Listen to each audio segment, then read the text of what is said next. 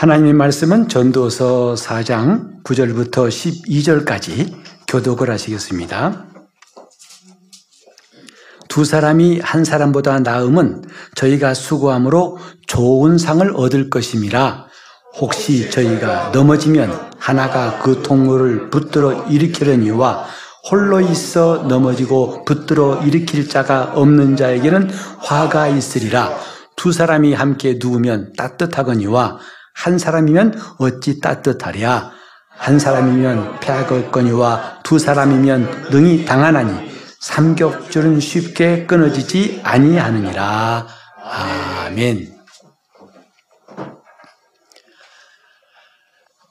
요즘 세상은 한마디로 솔로 전성 시대라고 할 수 있고 또 앞으로 이건 더 어, 그렇게 될 거라 생각합니다.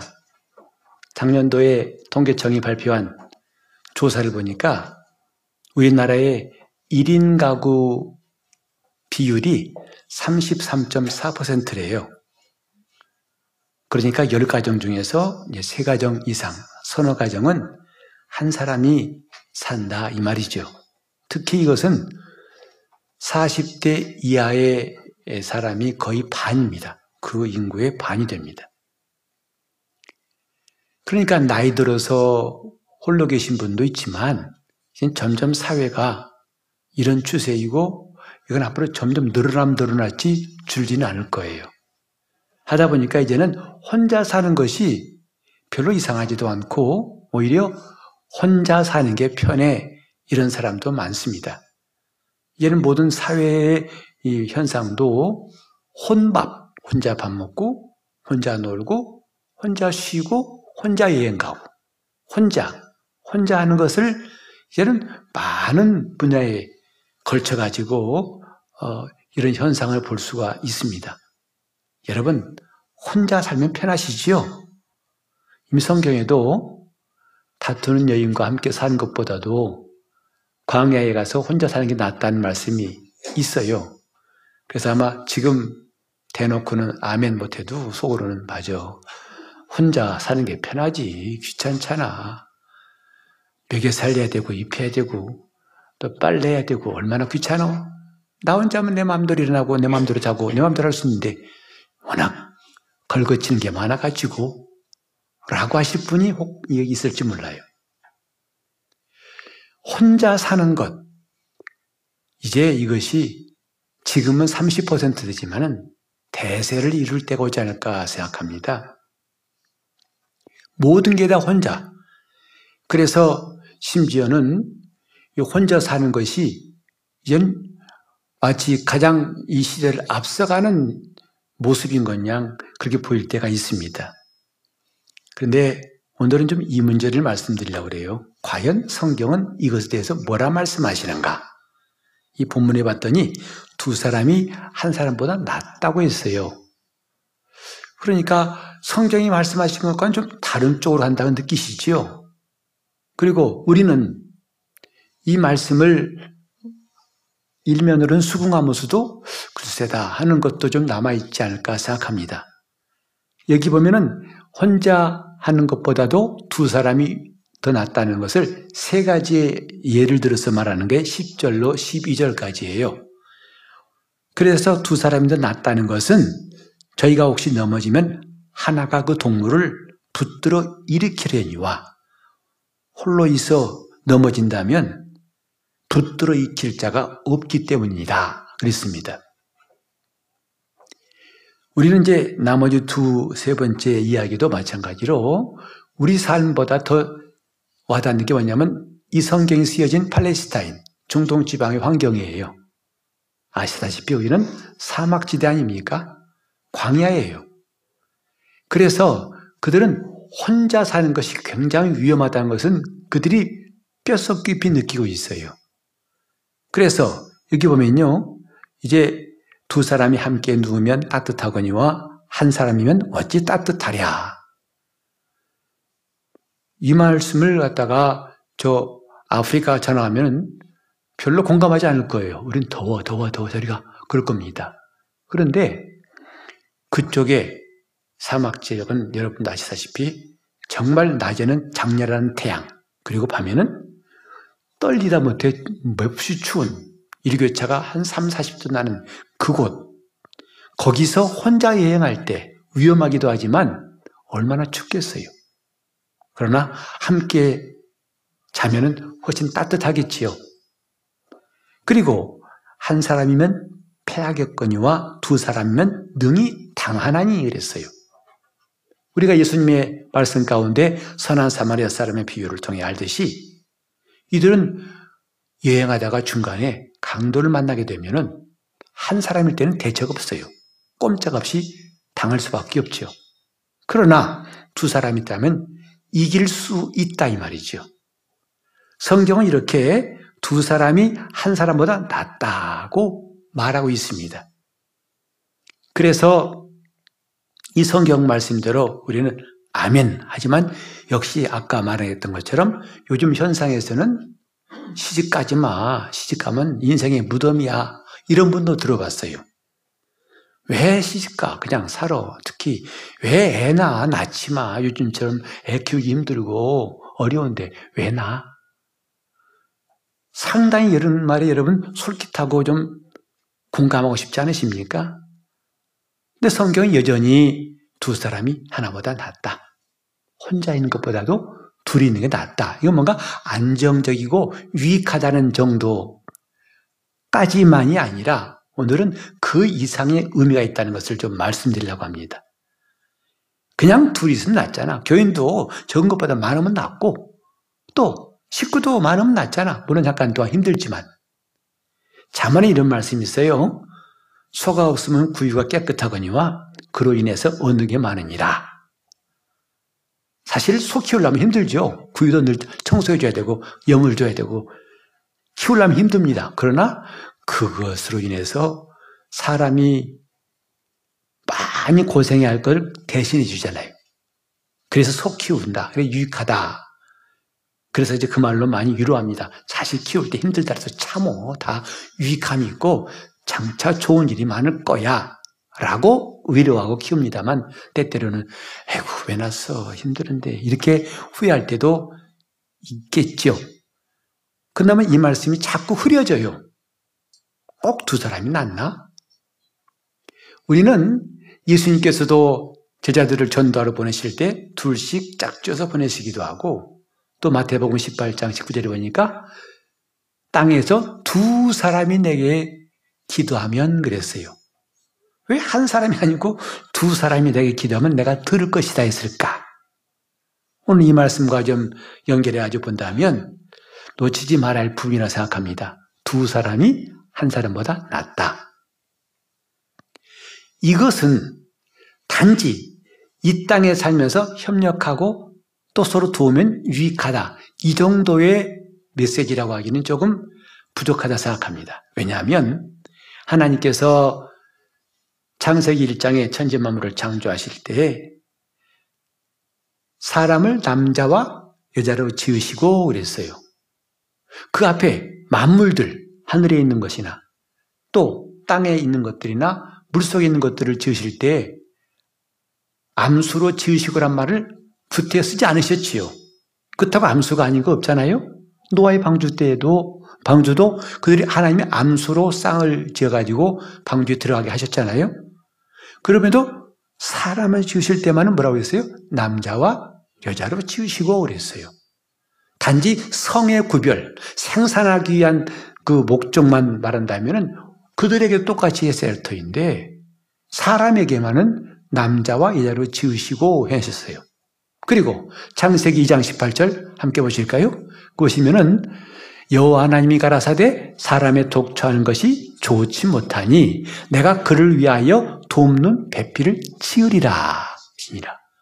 여기 보세요. 사람이 혼자 사는 것은 좋지 못하다. 그리고 하나님의 해결책은 뭐냐면 내가 저를 위해서 돕는 배필을 지을 것이다. 바로 그 다음 다음 절에 20절도 보니까 또 말씀하시죠. 아담이 모든 육축과 공중의 새와 들의 모든 짐승에게 이름을 주니라. 아담이 뭐가 없어요? 돕는 배필이 없으므로. 그냥 아담, 아담 혼자 에덴에서 살게 하면 될 텐데 하나님이 계속 말씀하시는 것은 돕는 배필이 없다. 독처하는 것이 좋지 않다 하셨어요.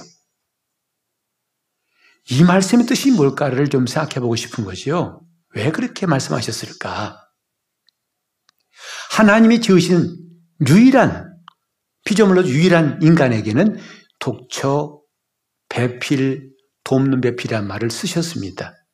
이 배필이란 헬라 어, 히브리어를 찾아보니까 뭐냐면 상대편 혹은 정면이란 뜻이더라고요.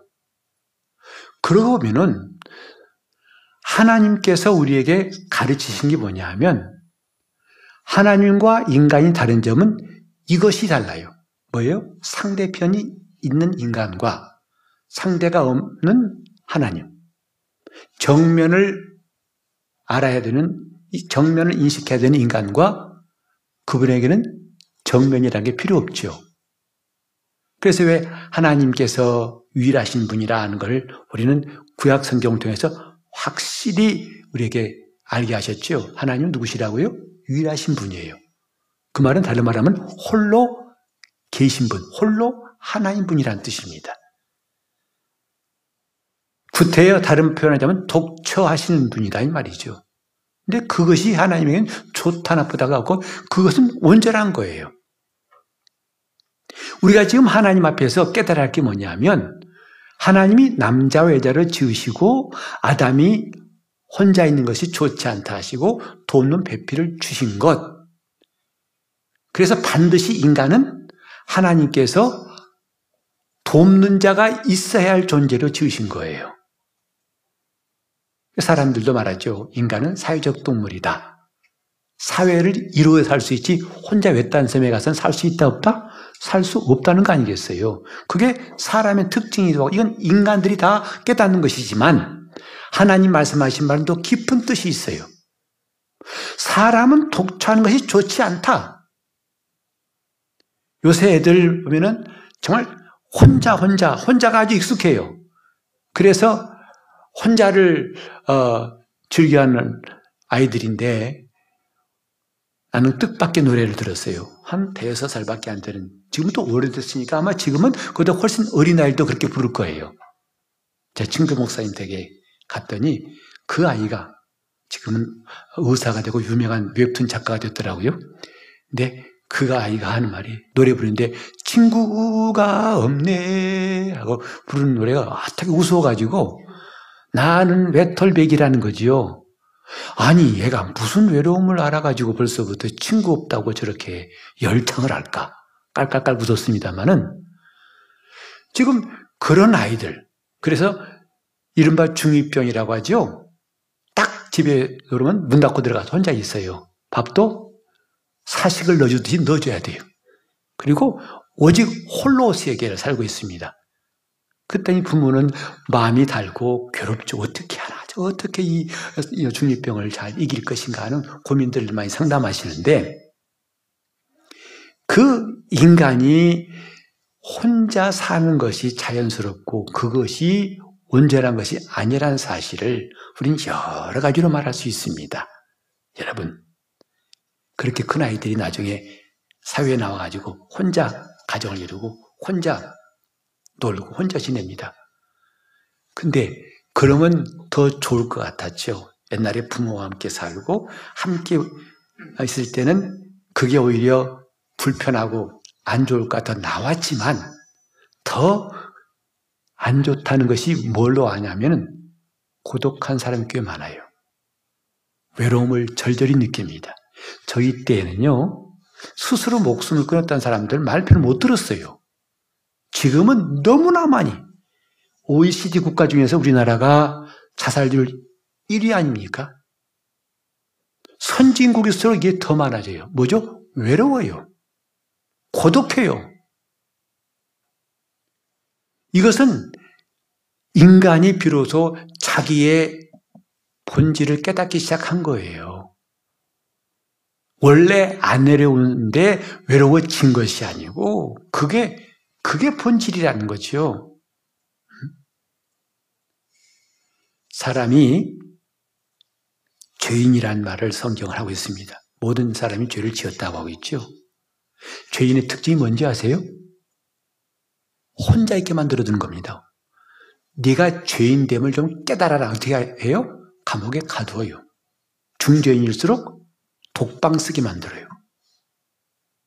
그래서 죄인이 죄인임을 느끼게 하는 것, 형벌하는 것 중에 뭐냐면 가두는 것이고 나중에는 햇빛도 같이 있지 못하게 깜깜한 방에 가두어 버립니다.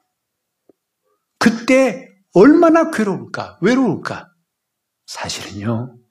죄인의 속성은 그런 겁니다. 외로움이에요. 방황과 두려움. 이것이 사실은 하나님을 떠나버린 인간, 독처하는 것이 좋지 못하다 하여 돕는 배필이 있게 창조하신 인간이지만 그들이 하나님이 원래 계획하신 것을 떠나버린 결과가 뭐냐 하면 외로움. 그러니까 네 살 되기도 친구 없다고 노래 부르잖아요. 그거 웃을 일이 아닙니다. 제가 뭔가 안 해라고 해야 됩니다. 그게 인간이니까. 죄인의 본질은 외로움이에요. 그래서 가인이 범죄한 다음에 에덴 동편으로 떠나갔죠. 그건 높당이라고 그러는데 그 뜻이 뭐냐면 방황이란 뜻이에요. 그때부터 인간은 방황이 시작된 겁니다. 그 방황을 곱게 포장해가지고, 아, 가서 개척해서 뭘 문화를 만들고 뭐 하고 했지만, 꽤 들어오면요, 뼛속 깊이 건 방황이에요. 그때로부터 지금까지 인간 속에는 방황이라는 DNA가 또 고독하고 외롭다는 것을 이것저것 문화로 치장하고 자기의 수양으로 치장하고 그 환경으로 치장해서 화장하고 치장한 것 뿐이지 그게 다 벗겨진 날에는 다 드러나는 거죠. 감옥에 가서 비로소 내가 죄인이다 라고 깨닫고 그때 예수 만난 사람도 적지 않아요. 그리고 그때 자기 인생의 본질이 외로움이라는 것, 난 이렇게 외롭게 독처할 사람이 아니다 라는 것을 깨닫고서 그때 비로소 인생의 참 의미를 깨닫는 사람이 적지 않습니다. 원래 사람은 독처하라고 지으신 것이 아니에요. 돕는 배필이 있게 하신 것, 돕는 자가 있도록 하나님 지으신 겁니다. 원래 홀로 계신 분은 하나님밖에 없어요. 그게 창조주와 피조물의 차이점입니다. 그러니까 하나님이 유일하시다고 하니까 어떤 분이 그래요.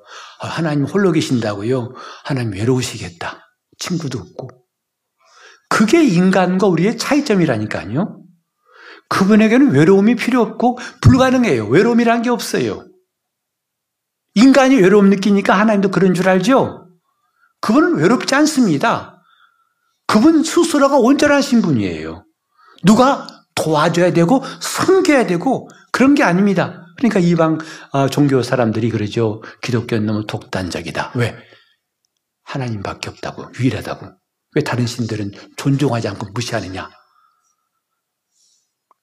사실은요, 하나님이 유일하시면 그게 진실이에요. 왠지 아십니까? 다른 신들은 다 사람이 지은 신들이고요. 또 그 신들도 홀로 있지 못합니다. 나중에 심판받습니다. 오직 홀로 계신 분은 하나님 한 분밖에 없다. 이건 진실이지 기독교인의 독단이 아니라고요. 우리는 제대로 한 것이다 이 말이지요. 하나님은 유일하신 분이다 라고 우리는 고백했다면 뭐죠? 나는 독처하면 안 되는 존재다. 홀로 살면 안 된다. 그래서 하나님이 남자가 부모를 떠나 아내와 합하여 둘이 한 몸을 이루라 하신 말씀. 아멘 하신 분도 여기 있을 것이고 이제 요즘 시대는 에이, 뭐 결혼식 해야 되나요? 이런 분도 많습니다. 요즘 주례 없는 결혼식이 아주 대류, 대부분이더라고요. 주례가 필요 없어요. 각자 갖고 와서 하고 신랑 신부 어머니 아버지 축사하시고 뭐 소원 선포고 하더라고요. 이 결혼 자체가 많이 달라졌어요. 그래서 결혼을 해야 되느냐? 사실 나기 싫다. 이런 비혼주의자들이 많이 나온 사실이에요. 그리고 거기에 또 자기가 기댈 수 있, 을 만큼 근거가 있는데 뭐냐면 바울 사도가 고린도 교회 말했죠. 처녀들에게 말하노니 가능하면 나와 같이 그냥 있으라. 결혼하지 말아라. 그거 보고 힘으로 씁니다. 허이, 바울도 참 내 편이라고. 목사님 보세요. 여기 바울도 웬만하면 혼자 있으라지 않습니까? 그냥 결혼해가지고 그러면 주를 위해서 또 남편을 위해서 마음이 나누는 것보다 낫다 하지 않습니까? 물론 그런 말씀이 있어요. 그것뿐, 그것뿐 입니까? 예수님 말씀하시기를 나와 미 복음을 위해서 아비나 어미나 형제나 자매나 아내를 버려야 했거든요. 혼란스럽습니다. 이게 지금 정신없어가지고 도대체 뭐 결혼하라는 뜻입니까? 말란 뜻입니까? 하지만 그건 주님 말씀하신 대로 각각 나면서부터 고자가 있고 또 하나님 나라를 위해서 된 사람도 있고 각각이니라 하신 거예요. 그럼에도 불구하고 두 사람이 하나보다 낫다는 말씀은 조금도 흔들리지 않습니다. 사람이 독처하는 것이 좋지 않다 말씀은 조금도 손상이 가지 않는다 이 말이에요. 왜 그럴까요? 바로 여기에 하나님께서 우리에게 알게 하신 것은 인간의 본질적인 존재, 인간은 홀로 있으면 외롭고 고독하고 마침내 존재할 수 없다는 사실. 그건 꼭 아내가 있어야만이, 꼭 친구가 있어야만이, 꼭 누가 있어야만이라고 하는 것은 아니에요. 왜? 백년 해로하고 결혼했더니 자기들 소원대로 우리는 한날 한시에 죽자? 잘 안 되죠? 특별한 일 아니고는 안 됩니다. 누군가는 먼저 떠납니다. 그래서 아니 같이 살더니 먼저 갔다고 섭섭해야죠. 그래서 주례사도 이제 바뀌어요. 그저 검은 머리 팥불이 되도록 두 사람을 해로하기 바란다고 해놓고 그러나 이렇게 헤어진 거 보니까 조금 수정했어요. 두 사람은 죽음이 갈라놓기까지 하고 그걸 첨가합니다. 음? 그때까지는 함께하라는 것이죠. 뭔가 하면 이렇게 이 땅에서 남편과 아내를 얻고 친구를 얻는 것 참 좋은 친구. 여러분 가운데 아마 40년 지기, 50년 지기가 있어가지고 마음을 열 수 있는 친구 있다는 건 굉장히 귀한 거예요. 내 마음을 밤새 열어놓고 이야기할 수 있는 친구 있는 것과 없는 차이는요, 거의 하늘과 땅 차이를 할 수 있어요. 그런데 언젠간 친구도 떠나더라고요. 그때는 혼자예요. 아내도 떠나고 남편도 떠나고 떠나더라고요. 뭐 혼자예요. 그때 우리가 깨달아야 할 것. 그때 이후로도 혼자일 수 없는 길이 있더라 이 말이죠. 바로 인간은 처음부터 하나님이 필요한 존재로 지으신 거예요. 친구는 혹시 있을 수 있고 없을 수 있어요. 아내는 혹시 오랫동안 해로할 수 있기도 하고 언젠가는 빨리 떠날 수 있기도 해요. 그러나 그럼에도 관계없이 관계없이 끝까지 인간은 혼자 살 수가 없는 존재로 지으신 것. 곧 다른 말로 하면 하나님이 필요한 존재로 지으신 것이다 이 말이죠. 그게 원래 인간이에요. 사람의 본질이 그것이다 이 말이죠. 그래서 이 땅의 가족은 유한할지라도 하나님과 함께 영원히는 하늘의 가정을 우리에게 알게 하신 거 아니겠어요? 예수님이 너희는 내 형제요 자매요 모친이라. 이 땅의 자매 형제 모친은 금방 헤어질지라도 그렇지 않은 영원한 관계가 있다는 것을 그렇게 말씀하신 것이다 이 말이죠. 오늘 우리는 지금 신앙생활하면서 부쩍 힘들 때도 있고 또 숨쉴만 하고 또 때로는 참 지금 좋다 이렇게 느낄 때도 있어요. 그런데 사실은 그것을 제대로 분석해 보면 딴게 아닙니다. 내가 혼자 있을 때 힘든 겁니다. 그분이 함께 있을 때 우리는 새 힘을 얻고 담대해지고 두렵지 않고 용감하고 이길 수 있어요. 그 차이예요. 비록 예수 안에 들어왔다 하지만 신앙인이라 하지만 우린 종종 솔로로 행세할 때가 적지 않더라 이 말이에요. 그때는 여지없이 우리 마음이 흔들리고 고통스럽고 힘든 광야를 지나가게 됩니다. 그러나 그분이 함께 함께 역사하시고 가실 때는 정말 바람에 순풍에 돋다는 것처럼 돋다는 것처럼 그렇게 하나님이 인도하심을 경험하고 감사하고 담대하고 만족하고 기쁠 때가 없지 않습니까? 모태 솔로란 말이 있죠? 그래서 나이가 40대고 50대도 아직 결혼을 못 하신 분이 있다고 그래요. 여러분, 모태 솔로가 과연 불행하냐 아니냐 저는 그 말을 한게 아닙니다. 하지만 중요한 것은 영적인 솔로는 면하셔야 됩니다.